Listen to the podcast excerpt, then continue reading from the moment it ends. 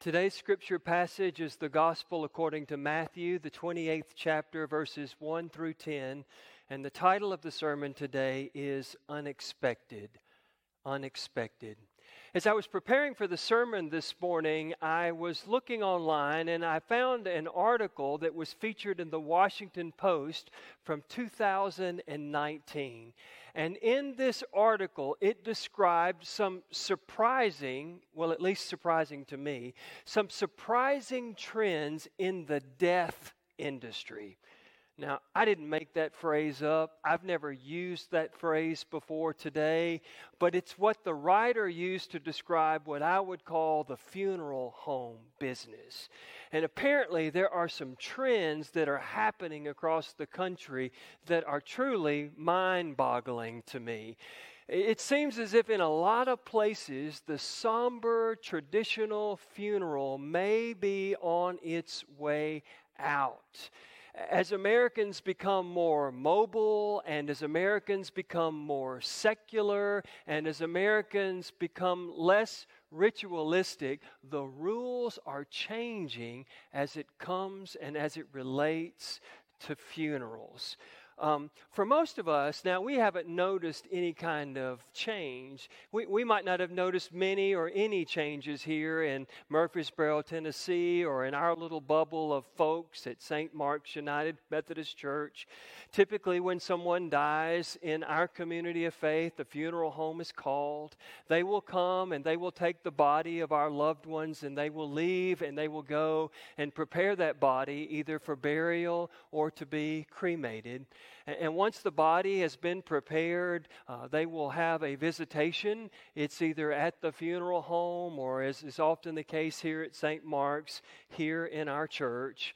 Uh, people will come to this visitation and they'll walk into the doors and they'll be greeted by uh, men in suits or women in dresses, welcoming them and thanking them for coming. And, and they will instruct them or invite them to walk over to the guest registry and to write their names down so that later the family can look back at those names and remember all of the people who came to express their condolences during this season of grief. After you've signed that guest registry, you'll grab one of the little bulletins that tell just a little bit about the deceased's life. And then you'll walk in and you'll stand at the back of the receiving line. This is the line where you wait to express your condolences or sympathy to the family and friends of the loved one. And maybe it's at this part uh, and this point that you begin to smell all of the flowers that the florists have been delivering. And, and maybe you begin to see all of those flowers. These flowers, a symbol of life, even in the midst of death. And after you've had a chance to visit with the loved ones for a moment, maybe then the funeral starts where the uh, scripture is read and where prayers are prayed and where the gospel is proclaimed. And maybe one or more people stand up and testify as to the kind of person that the deceased was and how much the deceased person will be missed. And then following the funeral, we all get into our automobiles and we follow the hearse out to the final resting place of the deceased. There, the pastor will stand before the gathered assembly and offer a brief service of committal, maybe even a scripture and uh, maybe even a benediction. And then, as the pastor dismisses the, the larger crowd, the pastor, if, if you're a part of the St. Mark's family, will remind the, the family of the loved one that a wonderful meal has been planned for you by the Manna Ministry team here at St. Mark's United Methodist Church. And you'll go back to the church and you'll experience that meal. But apparently, that's not what funerals are looking like in a lot of other places in our world today. That, and one of the reasons for these changing trends is the growing popularity of cremation. You know, now you can have your loved one cremated and the remains placed in this beautiful urn, and you can take that urn with you wherever you want to go. I mean, people are now having destination funerals in much the same way that they have destination weddings. Uh, you can take your a loved one's ashes and you can scatter them at sea, or you can scatter them at your favorite vacation spot, or you can even go all the way to the Holy Land and scatter them. Oxford, Mississippi. Um, funeral homes are doing anything in a lot of places to try to earn your business, to get you to come to their venue. They're increasing the number of options that they have and the accessories that they provide and the amenities that they provide. According to this article that I read, some drab and dreary funeral parlors are being replaced for dance floors Yes, I said dance floors. They're, they're doing away with funeral parlors and they're putting a dance floor in its place so that people could truly celebrate the life of the deceased and, and have a good time. You won't believe this, but there are some funeral homes in our country that are actually applying for liquor licenses because they know that a little bit of liquor will help get the party started. That's the kind of unusual and unexpected trends that are taking place in our world today. And in many of those places, you're not going to find a service of death and resurrection from the United Methodist Book of Worship. And yet, here in our scripture lesson this morning, it appears as if Jesus' funeral was going according to plan, really nothing unusual or unexpected happening. Well, at least at first. When Jesus breathed his last breath on the cross, Joseph of Arimathea went to Pilate and requested permission to take Jesus' body down from the cross and to prepare it for a proper burial and to place it in a tomb that Joseph himself had purchased. Pilate gives Joseph permission to do this, and that's exactly what he begins to do. According to Matthew's gospel, Mary Magdalene and another woman named Mary are there. Not only are they there as Joseph takes the body down from the cross and begins to prepare it for burial, but they were there at the crucifixion itself. There's a really good chance that as Joseph prepares Jesus' body for burial, that Mary and Martha join him in preparing Jesus' body. There's only one small hiccup at the time, and that's that Jesus died late in the day, and it's almost sunset. And at sunset, Sabbath begins and you can't touch a body on the Sabbath. So while they're trying frantically to prepare Jesus' body for a proper burial, uh, they're not going to be able to finish it before they have to place that body into the tomb. They'll just have to come back later and finish what they started.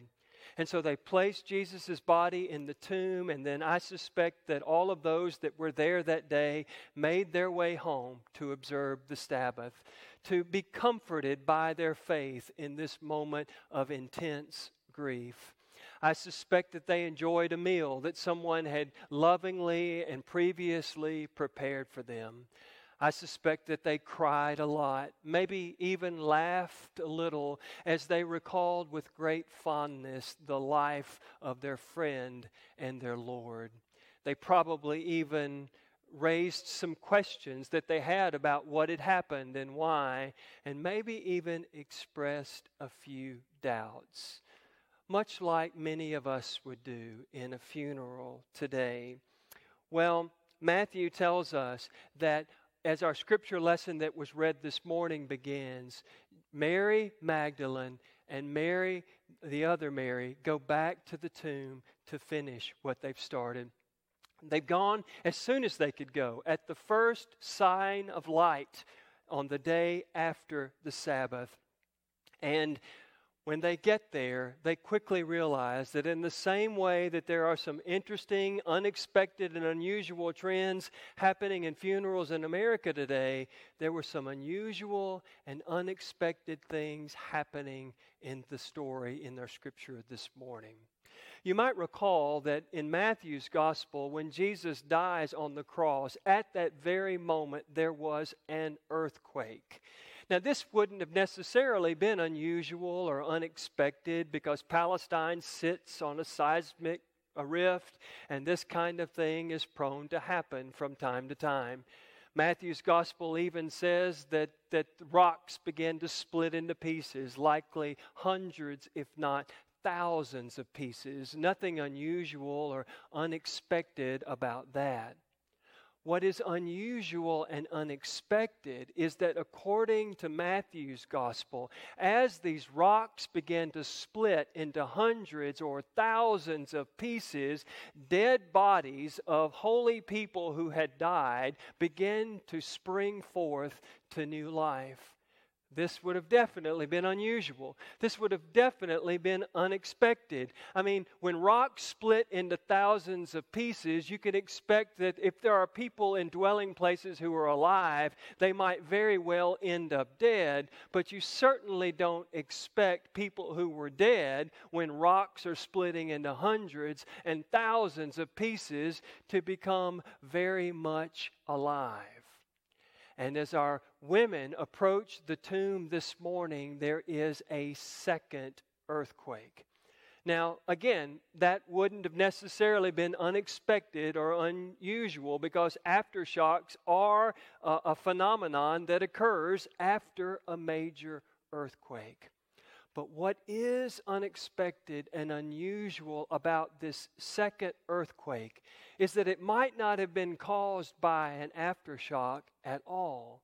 But in all likelihood, it was caused by the angel of the Lord that comes all the way from heaven down to earth to roll that stone away from the tomb where Jesus had been buried.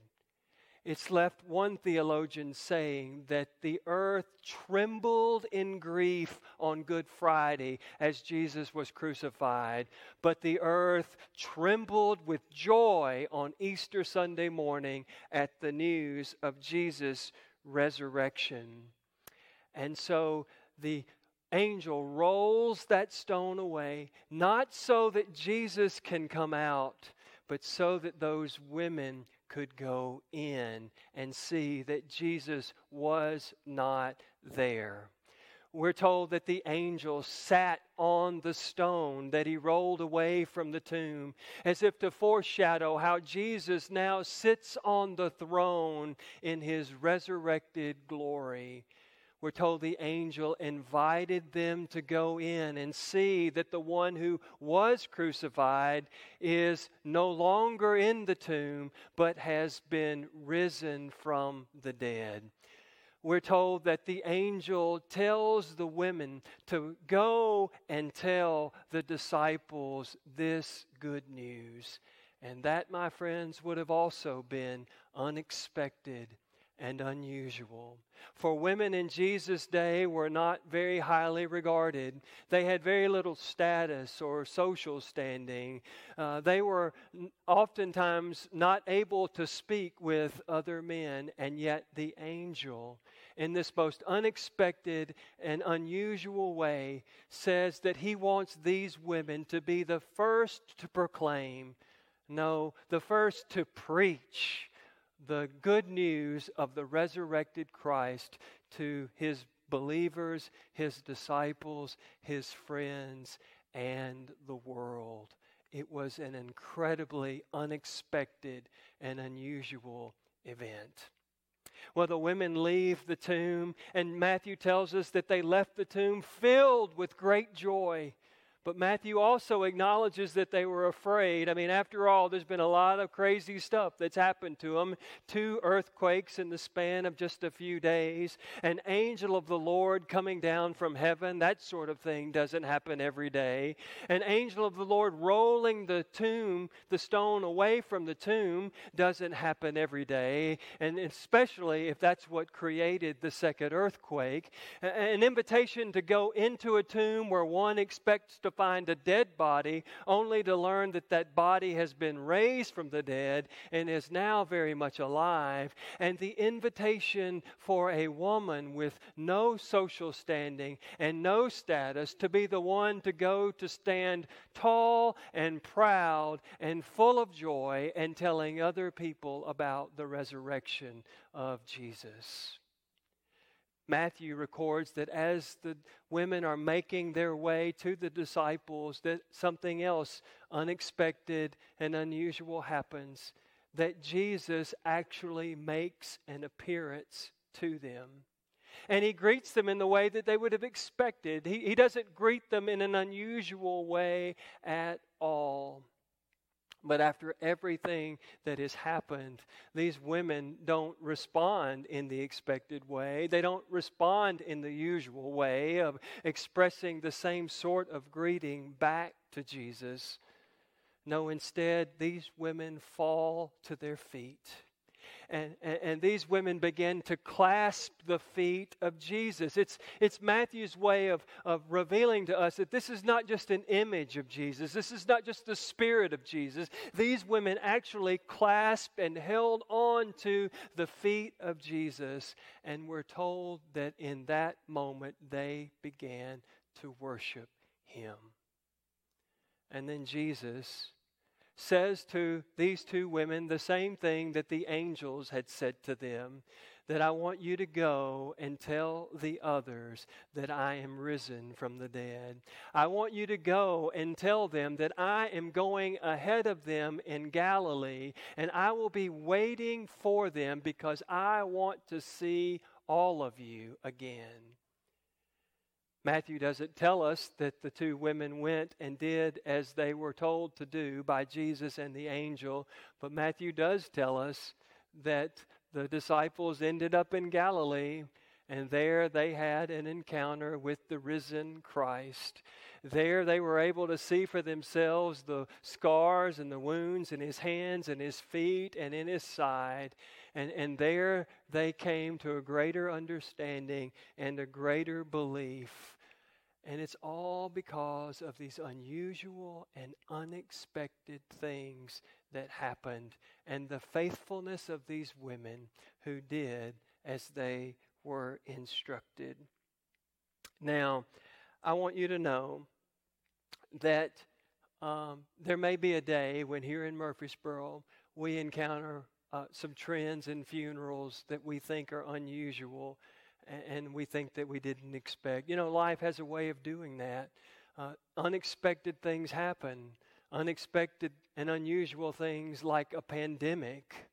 Uh, unexpected and unusual things like instead of gathering together in this beautiful sanctuary to celebrate the risen Lord, we're, we're stuck behind our computer screens and our television screens, experiencing worship in relative isolation alone. There are unexpected things that happen, like uh, that happened in Jesus' day when this Messiah that they thought would come riding in on a white stallion full of power and might came in humble and meek and riding on a lowly donkey this Messiah that the religious leaders claimed was a blasphemer who spoke against God was actually speaking everything truthfully as God desired for him to do. Uh, this Messiah that they thought was distorting all of the scriptures and all of the laws that had been passed down through them from the prophets and the, the giver of the law of old they realize that in fact he's not distorting these uh, laws, that he's actually fulfilling them. Something unexpected like a Savior who is crucified for the sins of the world, and everybody is devastated and thinks that the movement is over, that the cause has been lost, only to find Jesus come out of the empty tomb. Our God seems to use unusual and unexpected things and ways to do great things.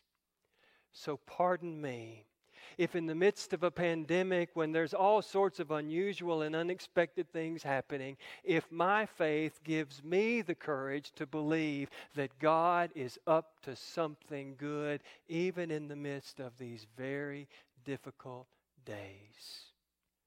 Thanks be to God for working in unexpected ways to do great and glorious things.